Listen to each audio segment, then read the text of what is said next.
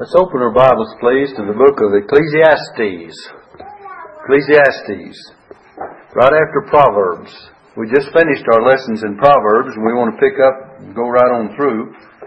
And we'll have this one this Wednesday night, another one next Wednesday night. I want you to notice verse 1. It says, "The words of the preacher, the son of David, king in Jerusalem." Now, many have disputed as to whether or not Solomon wrote the book of Ecclesiastes, but I think it could be very little plainer than to say that it's the son of David and king in Jerusalem, because David only had one son that was king in Jerusalem. So who would that be? Solomon. And Solomon was king, and he was the son of David. There's a lot of critics that debate this, and you can read a lengthier discussion in fine print of more that criticize whether or not it was Solomon or not that wrote the book of Ecclesiastes than you have in the book of Ecclesiastes. But we won't go into the volumes and all the things that are done. We'll just take it for face value like it says. Ecclesiastes, or the preacher, the words of the preacher, the son of David, king in Jerusalem. And I believe it was Solomon. Others may differ. And I want you to notice in this first chapter, and we'll divide it up a little bit as we go along, but the first part that we see is the vanity of life, how vain life is, and all of life is vain apart from the Lord. You know, if it were just to eat, drink, and be merry, as Paul said, if in this life only we have hope, we're of all men most miserable. In fact, he says, if in this life only we have hope in Christ, we're of all men most miserable. So if we, in this life only we have hope apart from Christ, we have no hope without that, then we certainly would be miserable. So we not only have hope for life, but we have hope for life everlasting, and that life everlasting is in the promises of the Lord that He has made to us and the provision that He's made for us. But the standpoint that from which we view the book of Ecclesiastes is from the earthly standpoint, from the human standpoint, from the standpoint of nature and things that are. And it says many times, under the sun. In fact, the statement under the sun is used 29 times in this book. The things that he beheld under the sun or on this earth, without any relationship to looking to the heavens and to the hereafter, just considering what we deal with day by day in this life. And that would leave us all very low, wouldn't it, if we had no hope beyond it. And so the preacher is going to deal with things concerning this life and concerning nature and concerning man and concerning the trials that we endure. And if you'll notice in verse 2 it says, "Vanity of vanities, saith the preacher." Vanity of vanities. All is vanity. He uses the word 5 times in this one verse, vanity. Meaningless. The emptiness of all that's apart from God. The uselessness and how vain it is. Vanity is mentioned many times, at least 38 times in this small book of Ecclesiastes. 38 times he's saying everything is worthless and meaningless apart from God. All through the things that he discusses in this book of Ecclesiastes, the word vanity means absurdity. It means frustration. It has to mean futility and even nonsense. It doesn't make any sense if we just relate to this life and this life alone apart from God. It's all very meaningless. And so we find that this thought under the sun that is spoken of. If you notice in verse 3 it says, "What profit hath a man of all his labor which he taketh under the sun?" That means that this life is temporary and insignificant. Because if you considered that that's all there is to life, and you know the atheists do that, people that believe in no hereafter, the Sadducees did that. The Sadducees didn't believe in any eternity or any resurrection or any hereafter. And if that's all you had, and life would be very temporary and very insignificant, it wouldn't have any meaning at all, would it? But we thank God that beyond what is presented here in the book of Ecclesiastes, we can see that there's more to it than what we see on the surface. And we need to realize there's more to it than what we see on the surface. So look at it, verse 2. "Vanity of vanities, saith the preacher." Vanity of vanities, he repeats it. Then he says, all is vanity. Everything.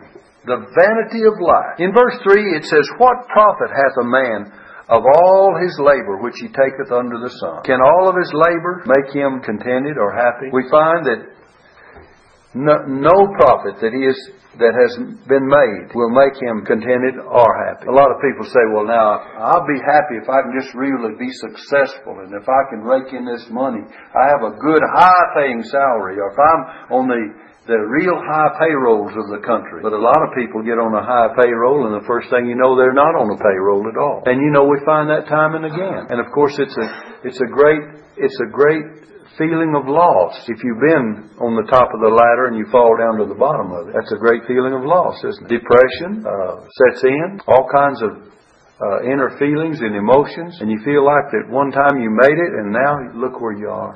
There's a lot of people having those feelings this time of year, especially those that get laid off or something. So we find that there's always... the word profit says, what profit hath a man of all his labor? 10 times... in the book, this word is used, and it means a business term. What good is it do me? How much have I made out of doing this? Of all the labor that I've taken under the sun, what good has it done me? Do people ever ask themselves that question?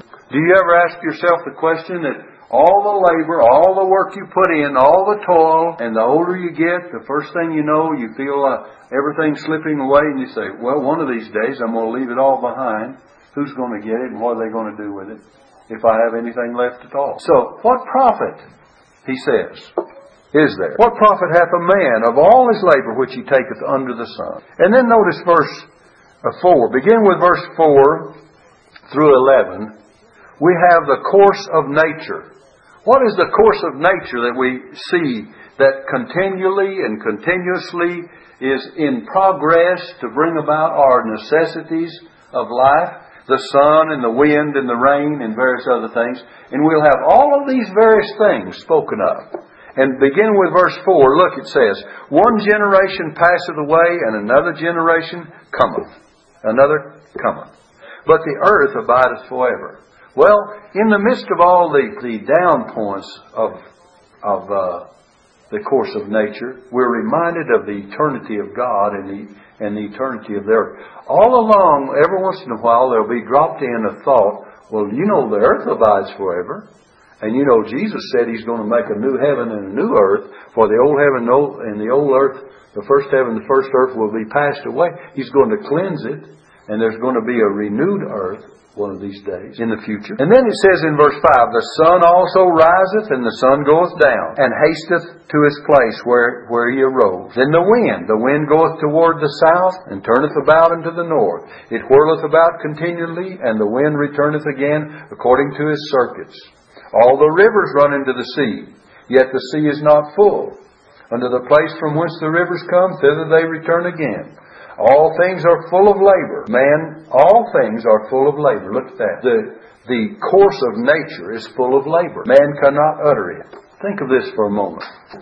How much do we give credit to the things of nature and working in their course, and the much anxiety and pain and labor and fatigue, all of these things, how do we calculate the necessary work of that God has set in motion to our existence? You know, I don't see how anyone could not recognize that if there were not God, if there was not God who has made the sun to function as it does, and every morning the sun rises or the earth turns and we have the sun to warm up the earth, and then at night, well, it's a different story. And then we have all the wind to do its work. We have the rain to come, and then the vapors go back up, and then it has a circulation way to come back down to us, and it cleanses itself in the process, and the rivers flow. Notice it says, all the rivers run into the sea, yet the sea is not full. Why doesn't it run over? Because it goes up and God sends it back down again. And do you think of all the labor of the natural laws, the laws of nature, and the course of nature for what? Our existence. What if the sun did not shine? What if the earth did not revolve? What if there was not this circulation of the water into the heavens and then back down to the earth and running into the sea and making its course again and cleansing itself of all the impurities that we put in? What if all that wasn't working? And so sometimes we fail to realize that God has put these things into action for our good and for our life. Our very life depends upon it. We're always talking about the earth and how to take care of it, and we've got programs after programs nowadays, and we're getting more mindful of the fact that it does have something to do with our existence, doesn't it? But why couldn't we recognize that a long time ago? But the Bible is telling us here that all of these things, all things are full of labor, verse 8, man cannot utter it. And God Himself authorized the great laws of this universe. If God had not authorized and authored them as well as authorized them, but He is the author of them. And He's the author and finisher of our faith as well. But all these things have to be for our good and for His glory. We ought to recognize them, even as Christians at least, for our good. And we ought to recognize them for His glory. The Bible says in the book of Revelation, He has made all things for His pleasure. That there was not anything that He has made that was not for His pleasure. He gets a pleasure out of all of His creation. And even you and I should render unto Him that which will please Him instead of grieve God. Remember in the days of Noah, it says it grieved Him at His heart because what? The wickedness of man was great in the earth. And every imagination of the thoughts of his heart was only evil continually. He was telling man that he's a responsible creature, that there is an authority over us. I think I mentioned the other day that they had on this, what's his name, Bill Moyers program on the PBS station, these intellectuals arguing about how mean God was because He brought judgment upon the world in Noah's day, and all they were focusing on is that God was so mean that He brought this about. And I never heard one of them say that God saw that the wickedness of man was great in the earth and it grieved Him at His heart. He expected better and He wanted man to be more accountable to Him. And that's why He was grieved. That's why God is grieved today, because man sinned. You and I are responsible creatures. I was thinking, Brother Wendell brought me a wonderful gift, and I don't want to say too much about it, but I think I could part the Red Sea with it. You don't mind. He made me a staff and shepherd's staff. And anyway, what I was thinking about that is that it's so wonderful to have that kind of a gift, and to recognize that when someone says pastor or shepherd, it makes you feel a great sense of responsibility. A great sense of responsibility. We say, "The Lord is my shepherd; I shall not want." Well, He carries a great deal of responsibility, and if people recognize Brother Randy and I as pastors, that puts a great deal of responsibility upon us to be the right kind of shepherd, under shepherd. And beloved, I appreciate the respect that people give when they say, "You're my pastor." And I want to try to be a pastor. It makes me more mindful of my responsibility, and I am mindful of it. And I do want to be the very best. Honestly, before all of you this night, I can say I want to be the very best pastor and preacher that I can be for God and for you. And I feel that sense of responsibility. And anyway, we find that can we thank God enough for the fact that He is the author of all these things? All things are full of labor. Man cannot utter it. It says the eye is not satisfied. Verse 8, the eye is not satisfied with seeing, nor the ear filled with hearing. The thing that hath been, it is that which shall be. And that which is done is that which shall be done. And there is no new thing under the sun. From the human standpoint, things have to continue to depend upon the past, and they are continuously a prediction of the future. By the way, if that's the case in this earthly realm that we're talking about, what about God? If God has been faithful to us in the past and good to us in the past, do you think He's going to be mean to us tomorrow and put us down the next day? God is faithful, isn't He? And if the things of nature and the things in the course of history repeat themselves, and there's nothing new, do you think that we can expect something brand new of God, that He's going to change His character and His nature, and He's going to deal with us differently tomorrow than He has today or yesterday? No. He's going to deal with us in mercy and in grace and in love. And we can depend on it. In fact, we can far more depend upon it than we can these other things that we look at from a human standpoint. And he says there's no new thing under the sun. I remember a lot of times I'd search out a sermon and I'd think, boy, this is brand new. I mean, this has never been thought of or heard of or seen before. And a statement like that with those exact words, it just cannot be. I mean, it's brand new. Go back and I start researching and I find out that one of our professors had it. And I found out he got it from one before him centuries before. And it goes back for 3 or 4 centuries. And you'll find some preacher there. And I don't know where they got it. They got it from someone else. Because of the fact that knowledge and the things that are true just have a way of repeating and coming out. And the things that are false as well. You have the same old false doctrines today, 2,000 years from the time of John, that existed in John's day when he says that those that deny that Jesus Christ is come in the flesh, this is the spirit of Antichrist. We have it today, don't we? No different. Then we have also those that love and walk in the paths of faith, just like they did in the days of the apostles. So, now then, in verse 10 it says, "Is there anything whereof it may be said, see, this is new?" He asks you the question. Look at verse 10. "It hath been already of old time, which was before us." You know, we think we have all these mechanisms of strength to build. You know, they're cutting down the mountain down here on the side of the road. You say, my, those are mighty machines. Go back and figure out how they made the pyramids. Wonder what they had in those days. I'm sure that they didn't just grab those rocks and throw them up there the next step, don't you? There's something. They had some kind of mechanism that was pretty ingenious to be able to do what they did. And you and I think that we're talking about thousands of years ago, aren't we? And yet we think we've come so far. And I'm sure it's far advanced because science does advance and technology. But on the other hand, don't think that there never was anything before us, because there have been some mighty beautiful buildings of old that we look back as, I'm telling you, we stand in awe at them, do we not? So it says, "Is there anything whereof it may be said, see, this is new? It hath been already of old time, which was before us. There is no remembrance of former things, neither shall there be any remembrance of things that are to come, which with those that shall come after." In other words, there's a repetition of things, of knowledge, and of events, as well as progress in every direction. Verse 12 gives us a new section here. Notice it says, "I, the preacher, was king over Israel in Jerusalem."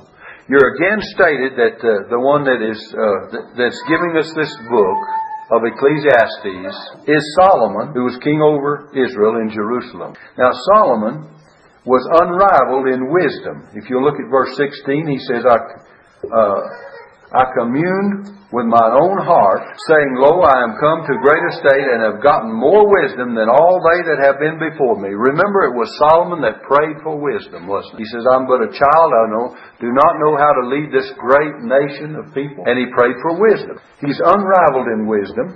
In chapter 2, verse 8, he's unequaled with wealth. We'll get these things in a moment. And then he's unlimited. He had an unlimited host of servants. That's 2 verse 7. You'll see his servants. And he's in unrestricted pursuit of carnal pleasures in verse 3 of the second chapter. And then unusually extensive building activities that he had. And you'll see the buildings that he made later on, as we discuss in the second chapter. Most of these things are found in the second chapter. But verse 12 says, I, the preacher, was king over Israel in Jerusalem. Now notice verse 13. And I gave my heart to seek and search out by wisdom concerning all things that are done under heaven. Now look, he set out to do this. And he says, this sore travail hath God given to the sons of man to be exercised therewith. He says, I have seen all the works that are done under the sun, and behold, all is vanity and vexation of spirit, the grief of his wisdom, and all the work that he had put into it. Verse 13, he gave his heart to seek it out and to search it. All things that are done under the heavens, under heaven. Think of man's occupations and all the works that are put forth. You and I work, and we serve, and we learn, and we build, and we do all the things that we do. And you know, I had one professor one time to say that after we've spent all of our time in this life, and he was talking to preachers too, by the way, he said, we'll be just like a grain of sand on the shores of time. If you look at it from the earthly standpoint, that's what it amounts to. We'll be forgotten. But the things that we lay up in heaven, no wonder that God made a difference to lay up treasures in heaven. He says, this life is pretty temporal, isn't it? And rather meaningless. It's vanity of vanities, and there's no value at all apart from God. There's no value in it at all. It just keeps us eating and drinking and sleeping and living. But after it's all said and done, the only thing that really lasts is what we've done for the Lord. I think I was showing Brother Wendell earlier today on the generosity. It says the only thing that we can take with us in our cold, cold hand when death comes is what we've given away, is what we've given to someone. That's all you're going to take with you. It's what you've done for someone else. And so we have another little poem, I'm sure, or phrase, or whatever you might want to call it, but all of us, most all of us are familiar with it. It says, only one life will soon be passed. Only what's done for Christ will last. And that's it. If you look at it from the earthly standpoint, friends, you'll have a very dismal picture of everything. That's why the book of Ecclesiastes is given to us, because it says, these are things done under the sun. I remember Brother Esau, Brother Abdu Esau, when he first gave his testimony, the morning, some of you were here, and he was telling about how he worked for an American bank over in the Holy Land, in Palestine, Lebanon, wasn't it? Over in Lebanon. And he was telling about his experience, and he said, if this is all there is to life, he almost was ready to commit suicide. He was so depressed and down and never had any life and light toward the future at all, because he says, if all it is me coming to this bank and working and going home and sleeping and getting and eating my meals and getting up and going back to work, and if that's all it is, it's very futile. If there's nothing beyond this life. And so that's why we need to keep our eyes focused not on this earth and not on earthly things and not on temporal things. They're here for our using. We're going to be told how to handle those in a minute. How to handle our blessings that come to us from the earthly benefits, and how that they're given to us of the Lord. But to glory in them, or to think this is all there is, it's very futile. So notice here it says in verse 14, he says, I have seen all the works that are done under the sun, and behold, all is vanity and vexation of spirit. Life itself cannot supply the answers to purpose and value. This can only come from God. We must see where the real values are. Look at verse 15. That which is crooked cannot be made straight, and that which is wanting cannot be numbered. There's plenty of things that are wanting, we lack. And he says you can't make straight out of the crooked. And by the way, the more you live in this life, the more you realize there are crooked things and crooked people too. Right? I mean, this is man. This is carnality we're talking about. This is earth. This is dealing with the things of people. And if you did not find the goodness of God and the Lord Jesus Christ and the Holy Spirit and the lives of Christian people to make a difference of the attitudes and the characteristics of the things of this life, it would be a very sad picture, wouldn't it? Very sad. You know why? Because a Christian, a child of God, has something inside of him that tells him to live different, to treat people different, to love them, to have compassion, to have sympathy, to care. And the unregenerate person does not have that element in him to make him that sympathetic and concerned. He just doesn't have it. In fact, there are many people that do not care how they hurt anyone as long as they get what they want. That's a sad situation, isn't it? That's sad. And every time we become selfish, and I have to examine myself. You do too, but I have to examine myself. Am I being selfish? And if I am, I got to get this thing right. Because it's not right for us to be that way. We're only going to live a short time. Man, if we gain the whole world, Jesus said, what shall it profit a man if he shall gain the whole world and lose his own soul? Or what shall a man give in exchange for his soul? You say, oh, I've got a long time before me. You don't know how long you have before you. That friend, Brother Lester and Joyce had, she was in her 50s, died with cancer. You don't know how long you have. And you don't know if that's the way it'll go either. You might have it go down here to the Y, and before you get home tonight, hit an automobile there, and it'll just flatten you out, and there won't be anything left of it. I'm not trying to say that to scare you, just to make you realize that it's a fact of life that we do not know. We do not know. And so, we better consider all blessings from God, day by day, hour by hour, moment by moment. I'm thankful right now for you and the church and for every child of God in it. And we ought to be thankful for each other. Well, especially thankful for the salvation that the Lord has provided for us. I've seen all the works that are done under the sun, In verse 15 he says, that which is crooked cannot be made straight, that which is wanting cannot be numbered. Verse 16 he says, I commune with my own heart. Well, it's good to take account of yourself, isn't it? I commune with mine own heart, saying, lo, I am come to a great estate. Oh yeah, I've come to a great estate. You know, Solomon was richer than all kings. Remember, Jesus speaks of Solomon and says, even Solomon in all of what? His glory was not arrayed like one of these. But he does speak of Solomon in all his glory.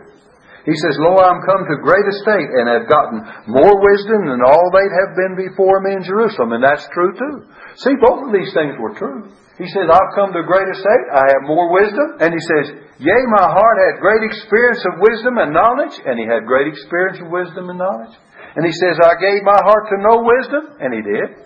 And he says, to know madness and folly, I perceive that this also is vexation of spirit. Even after I found out all the wisdom, even after I had come to a great estate, even after all this was true, and it was for Solomon, he says, yet it's all I perceived. He said, I begin to look at it, all of this in a different light. Have you ever known men that were just really masterminds and full of knowledge and intelligence, and then one of these days their life is cut off? And where is it? That's why the Bible says, let not the wise man glory in his wisdom, but let him glory in this, glory in the Lord.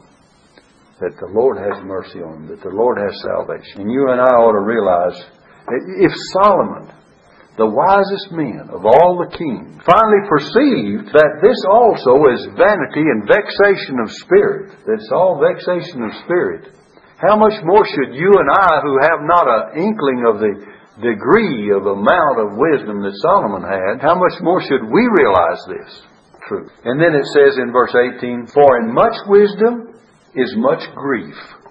What? In much wisdom is much grief. Do you ever think about it that way?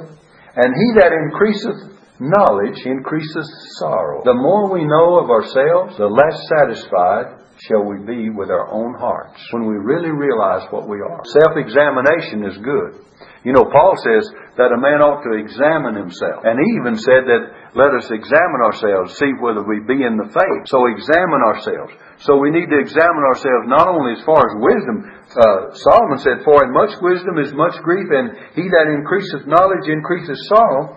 So the more we know of ourselves, the less satisfied we become of our own hearts. And of mankind, the less we are willing to trust in them. There's some people worth your trust. But mankind in general, if you look at mankind in general and say, boy, I'm going to trust everybody, you're deceiving yourself with what you're doing. There are few people you can trust, not all people. There are few people. And the Bible warns us against even that. It says, put not your trust in princes, doesn't it? You know what the center verse of the Bible is? It says, put not your trust in man. That's the middle verse in the Psalms of the whole Bible, right in the middle. And so we must trust in man only as God is in that man in whom we can put our trust. And that he's a godly man, and that he is worthy of our trust. And then when you come to that aspect of it, you will be trusting. Well, our time's about gone. I wanted to get into that second chapter, but I think I'll just cap this one off by saying this. There are three propositions. We'll get into the second later on, because it's the vanity of pleasure, and we'll deal with it later in detail in our next lesson.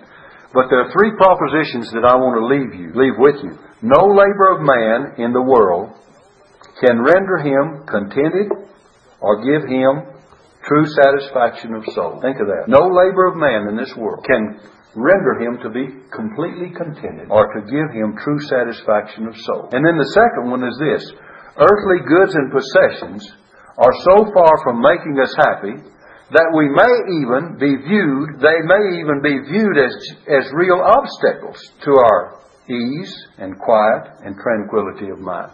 Sometimes these things do not make us happy, but sometimes they're an obstacle to our happiness. They can become a hindrance to our happiness. So sometimes the more material things, the more money, the more lands, the more houses, the more bonds, and the more stocks, and the more things that you have, doesn't mean you shouldn't try to come down the middle road and prepare for your days and prepare for your future. I'm not talking about that. But when you think that you can be satisfied by gaining everything there is you're going to find it may be more of a hindrance to your happiness than a blessing to your happiness. And so let's learn to be content with what we have. Paul says, I've learned that whatsoever state I'm in, therewith to be content. And I believe he was even talking about Texas, don't you? I saw Tom looking up here. Maybe New Mexico. But anyway, so just a little to wake us up. The third thing is this. The third thing is this. Men know not what is not truly advantageous to them because they are either ignorant or unmindful of that which must come to pass after their death. So when we think of life, we think of also being prepared for death. The only way to be prepared for death is to trust Jesus as your Lord and Savior. And to take life, we used to... By the way, Ron's... Sharon sang it at Odie's funeral, one day at a time. And that's the way we need to take it, is learn to take it one day at a time, because we don't know what will be tomorrow. And Jesus said, sufficient unto the day is the evil thereof. So, exhortation to you tonight would be this. Take the blessings of life God has given you. Be thankful for them. Realize that God has created this great universe for our good and our care and our keeping and our pleasure day by day. That's why we have the warmth of the sun, and that's why we have the snow and the rain and the heat and the cold, and all of it's for our good. That's why He's provided the water, the vegetables, the fruits, the food that we have. That's why He's provided for us every need, and He's given us the day to rejoice in. It's up to you and I to be happy with God's blessings. And any of these things apart from God's blessing will not make any one of us happy. But with His blessings, they will be sufficient. They'll be sufficient. Thank God for today. I thank God for right now that we have life and His blessings. And my prayer is that God will bless every one of you during this Christmas season with life and health and the necessities of life. And let us not be greedy.